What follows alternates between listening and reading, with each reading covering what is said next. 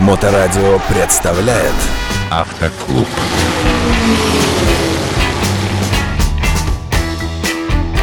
Доброе время суток, вы слушаете Моторадио, в эфире программа «Автоклуб». Э, передо мной автор и ведущая этой передачи Татьяна Ермакова, замечательный, заслуженный, э, титулованный автоинструктор наш петербургский. Татьяна, здравствуйте. Добрый день.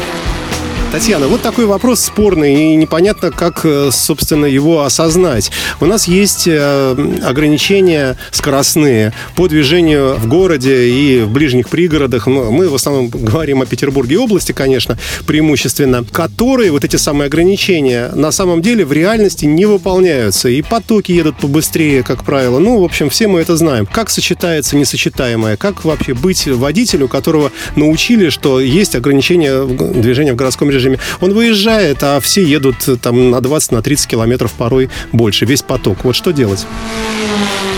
Ну, начнем с того, что у нас есть правила. Я напомню нашим водителям, потому что многие уже подзабыли. Максимальная скорость, разрешенная в городе, это 60 км в час. На трассе за городом это 90 км в час. И автомагистраль 110. Причем напоминаю, что на автомагистрали по всем полосам максимально 110. Потому что некоторые говорят, ну нет, 110 это вроде по двум правым, а вот слева, ну потому что видим, что по 150 несутся. И думаем, что левые полосы, они какие-то более ускоренные. На самом деле нет. Итак, 60, 90 и 110. Как ездят у нас водители в основном? Они прибавляют 20 км в час, которые не штрафуются, то есть до 80 км в час штраф 0 рублей. Но это не значит, что это разрешенная скорость. Это многие путают. Потому что сегодня это штраф 0 рублей, а завтра это полторы тысячи, например, потому что Госдума уже думает на эту тему э, чтобы повысить штраф. Итак, мы знаем, что 60 – это норма, а 80 не штрафуется. Соответственно, едем до 80 все так делают, да? Все привыкли так ездить, все опытные водители. И вот начинающий у нас выезжает на дорогу. Он знает, что больше 60 нельзя. Если бы он на экзамене поехал больше 60, он бы не сдал. И он не привык к такому движению. Что ему делать? Ну, в первую очередь, конечно же, не заезжать в крайнюю левую полосу без необходимости, если только вы не совершаете поворот налево или разворот. Занимайте правую или среднюю. Лучше, конечно, средний ряд, потому что он дает возможность маневров. И вправо уйти, и влево уйти для разворота. А правый часто ряд у нас запаркован, но если свободен, то это правая полоса.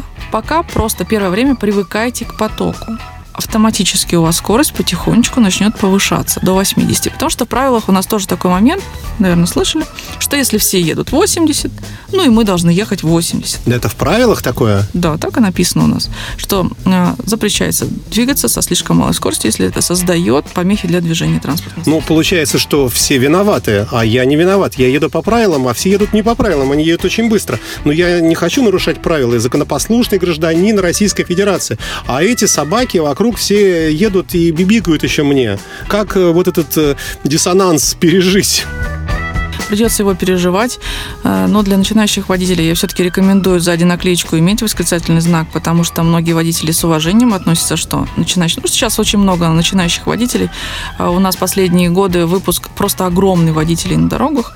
Поэтому, да, нормально относятся. Просто не занимайте левый полосы. Да, действительно, если вы в левый, вы раздражаете. Ну, что делать? Вы как бы новичок в этой сфере. Вы в нее зашли, и вам не нужно действительно создавать помехи и на себя кликать беду. Правая полоса, средняя максимум. Если нужно налево, заранее перестроились и спокойненько там едем, также не мешая. Тормозим уже ближе к повороту, а не заранее. И самое важное тоже хотела напомнить водителям, что если вы на автомагистрали собрались съезжать, не тормозите до полосы торможения, до съезда самого. Потому что не забывайте, сзади вас тоже едет машина, и, возможно, со скоростью 110, потому что это разрешено. И многие начинающие, в том числе водители, начинают до полосы торможения тормозить, а потом съезжать на нее, останавливая поток. Это опасно. Будьте осторожны с этим. Автомобильный клуб. Хорошо, если же ехать э, в крайнем правом ряду, вот совсем первые дни я выехал на дорогу, я все еду в крайнем правом, но в крайнем правом очень часто в разных местах стоят кто-то с аварийкой, кто-то просто припарковал какую-нибудь газель свою, какой-нибудь автобус там останавливается.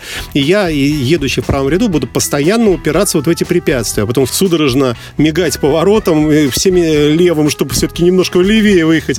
Опять же, там все едут, все ругаются на меня. Э, как мне быть? Может, вообще не ездить? Ну, конечно, нет этой крайности. Но хорошо бы изучить маршрут до того, как вы сами сядете за руль. То есть вы знаете, например, на работу поехали, вы знаете, как вы движетесь. Если вы движетесь по набережной, то в большинстве мест у нас просто парковка в правой полосе запрещена на набережной. Поэтому правая полоса там будет безопасна. Можете вправо ехать. Но если вы едете по обычным улицам уже внутри кварталов, то, конечно, справа будет все запарковано. Поэтому выбираем вторую, среднюю полосу. То есть заранее просто спланировать себе немножечко маршрут, потому что любое перестроение из правого ряда, вы знаете, что это тоже опасность. Всех нужно пропустить, и вы стартуете со скоростью 0 км в час, а они-то уже 60-80, и встроиться в поток очень сложно. Тем более, что зеркала у нас искажают немножко расстояние, и мы тоже должны это учитывать. Поэтому самое важное в этих ситуациях не дергаться, Стоим, если уж нам пришлось пропускать их. Остановились в своей полосе. Ни в коем случае нос не высовываем в соседнюю полосу.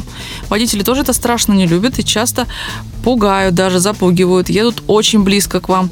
То есть останавливайтесь полностью в правой полосе, включили левый поворотник, смотрим в зеркало. Поток большой, ну и стойте, светофор отрубит поток, и вы спокойно въедете со своей скоростью. Главное не дергаться, не нервничать. Только сегодня была свидетелем как раз такой ситуации, что у нас справа припарковалась БМВ там, где нельзя как раз. А мы стали объезжать с ученицей. Так остановились, как я вам рассказала. Сзади нас еще четыре машины. И последняя, четвертая машина дернулась и столкнулась с Вольвой. Тем самым они нам переградили дорогу, мы спокойно перестроились, спасибо вам большое. Но вообще, конечно, это не очень весело и смешно, да. Поэтому вот не дергайтесь. Эта Вольва, она была последней. После нее никого не было. Почему не подождать одну машину? Мы бы все вчетвером спокойно перестроились. Ну вот, э, к сожалению, водители не привыкли долго ждать.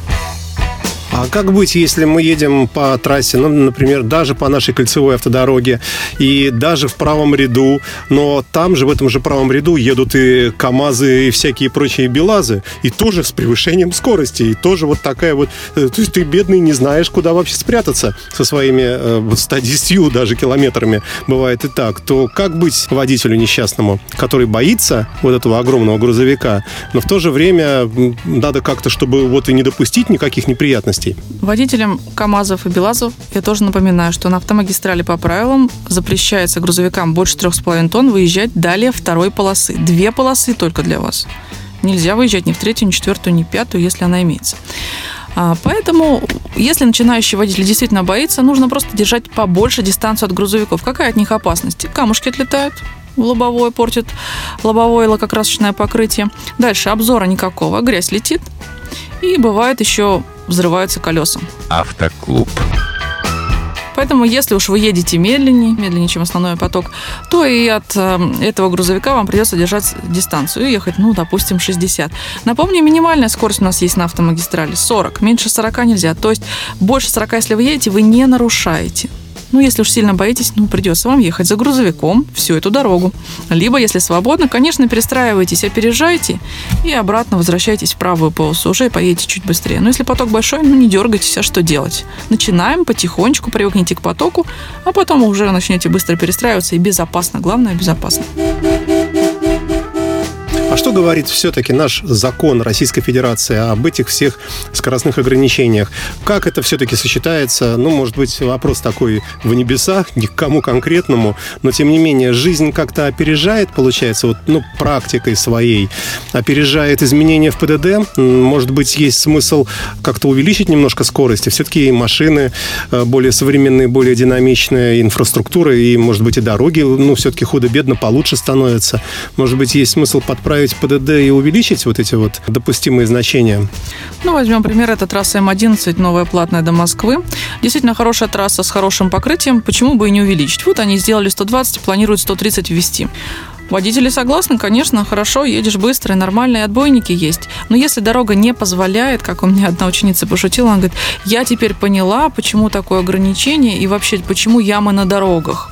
Ямы на дорогах для того, чтобы водители не развивали большую скорость. Их поэтому не чинят, да. Их поэтому делают, да, специально. Да, их специально. Ну, то есть они образуются, их не ремонтируют чтобы не развивали большую скорость. Поэтому, если дорога позволяет и она безопасна, она отделена от встречного потока, ну, почему бы не увеличить? Можно это сделать искусственно, на самом деле, не вводя какую-то отдельную дорогу, а просто поставить запрещающий знак, как у нас было какое-то время на набережной около ЦПКО, стоял знак, ну, соответственно, мы знаем, там нет поворотов ни налево, ни направо, просто прямой участок, хорошая дорога, стоял знак ограничения 80.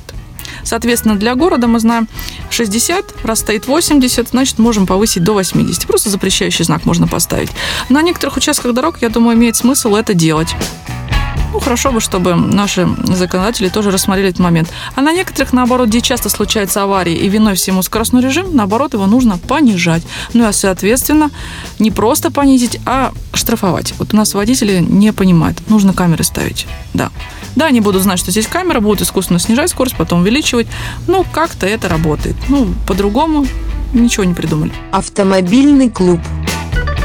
Ну, поживем увидим. Спасибо вам большое. Это была программа «Автоклуб» с Татьяной Ермаковой, автоинструктором петербургским знаменитым. Татьяна, до новых встреч. Спасибо. До новых встреч. Автоклуб на Моторадио.